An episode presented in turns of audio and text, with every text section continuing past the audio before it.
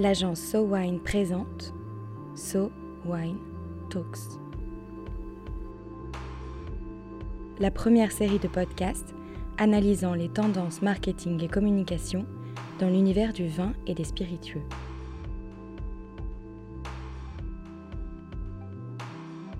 Partons aujourd'hui en balade dans un univers futuriste composé de drones, d'assistants vocaux et de voitures autonomes pour comprendre comment les nouvelles technologies feront évoluer le monde du vin et des spiritueux, avec Arnaud Daffy. Alors Arnaud, aujourd'hui, on va parler innovation technologique. Avec toutes les grandes innovations technologiques actuelles, qu'est-ce que cela change dans le domaine du vin et des spiritueux ? Eh bien, en faisant un peu de, de prospective, on peut imaginer qu'il peut y avoir un certain nombre d'évolutions, et par exemple, euh, des applications qui vont nous aider à mieux choisir et à mieux connaître le vin. La première de ces innovations, ce serait l'intelligence artificielle. Alors, on en parle beaucoup. Des fois, ça peut être, paraître un peu impressionnant, mais en fait, l'intelligence artificielle est déjà là tous les jours. Quand vous dictez un message à votre téléphone et qu'il vous comprend, c'est de l'intelligence artificielle. Quand Waze vous aide à trouver un meilleur chemin euh, pour vous rendre sur, sur un lieu, c'est de l'intelligence artificielle. Euh, dans le monde du vin, il s'est passé quelque chose d'assez intéressant en janvier deux mille dix-neuf, donc c'est tout récent. Il y a un sommelier programmé en intelligence artificielle qui a fait aussi bien que des sommeliers très réputés pour élaborer une carte des vins. C'est-à-dire qu'il a fait appel à sa connaissance et il a fait des propositions. Et c'est intéressant de voir que là, aujourd'hui, l'intelligence artificielle peut faire aussi bien que des humains experts. Ça a beaucoup d'intérêt et entre autres, si on le couple à une deuxième innovation technologique qui, pareil, n'est plus euh, quelque chose de futuriste, mais qui est quelque chose qui arrive euh, vraiment dans notre quotidien, ce sont les assistants vocaux. Moët et Chandon, par exemple, a développé une application sur Alexa qui s'appelle Bottles and Bubbles et qui vous permet de savoir quel champagne ira le mieux avec tel mets ou euh, de connaître un certain nombre de choses sur l'élaboration du champagne. C'est une nouvelle interface. On pense vraiment que dans le futur, on va de plus en plus avoir comme interface la voix plutôt que d'utiliser l'écran et le clavier. Quelle est concrètement la valeur ajoutée de ces applications ? Ces applications vont rendre de plus en plus de services. Pourquoi ? On sait aujourd'hui que quatre-vingt-trois pour cent des consommateurs considèrent qu'il est important de s'informer avant de faire un achat de vin. Et il s'avère que dans un certain nombre d'endroits, on pense aux grandes surfaces, on pense à certains restaurants où il n'y a pas de sommelier, cette information n'est pas disponible. Et dans ces contextes, l'intelligence artificielle peut vraiment être une alternative. Bien évidemment, elle ne va jamais remplacer un sommelier. Mais l'idée, c'est qu'elle présente une capacité à présenter de l'information là où il n'y en a pas aujourd'hui.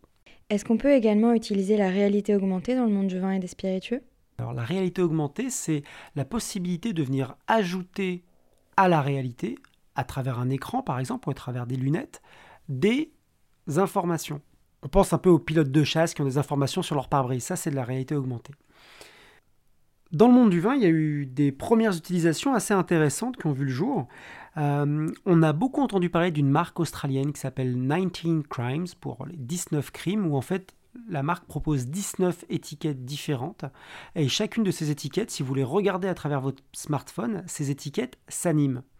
Et ça permet vraiment d'ajouter une expérience assez intéressante puisque euh, chacune des personnes qu'on voit sur les étiquettes viennent nous raconter son histoire et, euh, et euh, bon, il y a une petite intrigue criminelle autour de ça. Alors ça peut paraître un peu gadget, mais c'est vraiment des utilisations ludiques et, euh, et qui plaisent aux consommateurs et qui en tout cas ont permis à cette marque d'avoir beaucoup de presse. Maintenant, il y a d'autres utilisations euh, plus concrètes pour le consommateur et on peut parfaitement imaginer que si demain on a tous euh, entre les mains des écrans connectés ou des lunettes connectées, dans un rayon de vin par exemple, euh, que euh, notre écran, notre réalité augmentée vienne nous, euh, nous cercler ou nous présenter les bouteilles qui seraient les plus adaptées à notre repas du soir par exemple ou à nos goûts. Euh, c'est, c'est autant de choses euh, qui peuvent vraiment aussi rendre des services dans l'orientation du consommateur parce qu'on sait que le consommateur, devant sept cents, huit cents, neuf cents références en grande distribution, bah, il est perdu. Est-ce qu'on développe aussi la réalité virtuelle ? Alors, dans le cas de la réalité virtuelle, on est complètement immergé dans un univers. L'intérêt pour le monde du vin, ben, c'est qu'on va pouvoir être immergé dans quelque chose qui est fort comme argument, qui est le terroir. On va pouvoir se plonger et s'immerger dans des terroirs, dans des paysages, dans des lieux. Euh, et c'est par exemple euh, quelque chose qui a été fait récemment. On a eu l'occasion chez SoWine d'animer des masterclass où les, euh, les visiteurs d'un événement étaient vraiment immergés dans les terroirs bourguignons. Ils pouvaient déguster, parce que l'avantage d'un casque connecté, c'est que vous continuez à déguster du vin en même temps. Et là, les visiteurs étaient immergés dans le terroir bourguignon en dégustant un vin issu de ce terroir. Et c'est-à-dire immergés dans le terroir bourguignon, ils voyaient les vignes autour d'eux, ils voyaient le domaine ? C'est exactement ça. Il y avait eu des films en trois D qui avaient été réalisés et qui permettaient vraiment aux consommateurs d'être comme s'il était dans la vigne. Il tournait la tête et le paysage tournait avec lui. Euh, l'expérience qui était remontée, c'est que c'est vraiment très immersif. On y est, quoi. Donc on voit que ces technologies existent déjà aujourd'hui et qu'elles vont très certainement être encore plus développées dans le futur. Est-ce qu'il y a d'autres technologies encore plus avancées qui sont en train de se développer ou qui seront développées à terme pour le vin et les spiritueux ? Effectivement, si on regarde un petit peu plus loin dans le futur, il y a des technologies qui sont vraiment émergentes et je pense à la reconnaissance visuelle. Euh, récemment, en janvier, il y avait la fameuse N R F qui est le grand salon des technologies pour la grande distribution, et quelque chose qui a beaucoup fait parler, c'est euh, la reconnaissance, euh, la reconnaissance faciale, la reconnaissance visuelle. Euh, concrètement, vous rentrez dans un magasin, si vous vous êtes déjà renseigné avant, une caméra vous reconnaît et va être capable de vous délivrer des informations contextuelles euh, par rapport à vos goûts, par rapport à vos habitudes d'achat, par rapport à ce que vous avez déjà consommé dans ce magasin. Et euh, là, encore une fois, on peut vraiment imaginer, entre autres en grande distribution, mais également chez des cavistes, euh, des applications extrêmement intéressantes, car euh, le système pourrait apprendre de nos consommations et de nos usages. Un peu comme un sommelier, finalement. Un peu comme un sommelier, c'est exactement ça. L'idée, c'est de remplacer, et encore une fois, on va le coupler avec notre première innovation, qui est l'intelligence artificielle. Si on couple tout ça ensemble, effectivement, dans les endroits où il n'y a pas de sommelier, dans les endroits où il n'y a pas d'expertise pour nous conseiller, qui sont la majorité des endroits dans le monde du vin, eh ben, on va pouvoir bénéficier de ce conseil, et là, il sera personnalisé euh, au moment où on arrive. Alors, bien sûr, ça fait un petit peu science-fiction, ça nous rappelle des films comme Minority Reports. Bien sûr, la reconnaissance visuelle, ça peut faire un peu peur, euh, si on pense entre autres, si ça tombe dans les mains euh, d'États totalitaires. Mais là, dans le cas d'usage, euh, d'usage consommateur, bah, c'est particulièrement intéressant. Est-ce qu'on utilise aussi les nouvelles technologies pour faire évoluer les méthodes d'achat ? Euh, il y a encore beaucoup de freins à l'achat de vin, entre autres sur Internet ou sur des applications, euh, parce que le vin, c'est lourd, c'est fragile, c'est fragile, ça peut casser, mais c'est fragile aussi en termes de température. Et tout ça fait que, par exemple, si on doit faire quatre cents ou cinq cents mètres avec une caisse de vin dans un, pour aller chercher un point relais, ça peut être un petit peu difficile. Euh, ce frein, il est en train d'être levé, il va être levé dans le futur euh, par une technologie, entre autres, euh, qui est proposée par Amazon, parce qu'Amazon, euh, bien sûr, euh, c'est tout à son intérêt de lever ce type de barrière. La première, c'est Amazon qui, demain, les livreurs d'Amazon pourront rentrer chez vous grâce à une serrure connectée, poser le colis et s'en aller. Comment est-ce qu'on contrôlera qu'il n'y a pas d'abus qui sont faits ? Bah, Amazon va bien évidemment vous vendre avec la, la serrure connectée qui ne, qui ne pourra être ouverte qu'à une certaine heure de la journée par une certaine personne, et également vendra avec les systèmes de caméras de contrôle, et comme il y aura une traçabilité sur les employés qui le font, on peut imaginer qu'il y aura assez peu de problèmes d'abus de ce côté-là. Et ça, c'est extrêmement pratique. La personne peut venir n'importe quand chez nous, livrer, poser le, poser le colis dans l'entrée et repartir. Combien de fois est-ce qu'on a pu euh, euh, galérer, entre guillemets, euh, parce que tout simplement, on n'est pas là au moment où le livreur passe, ou des choses comme ça.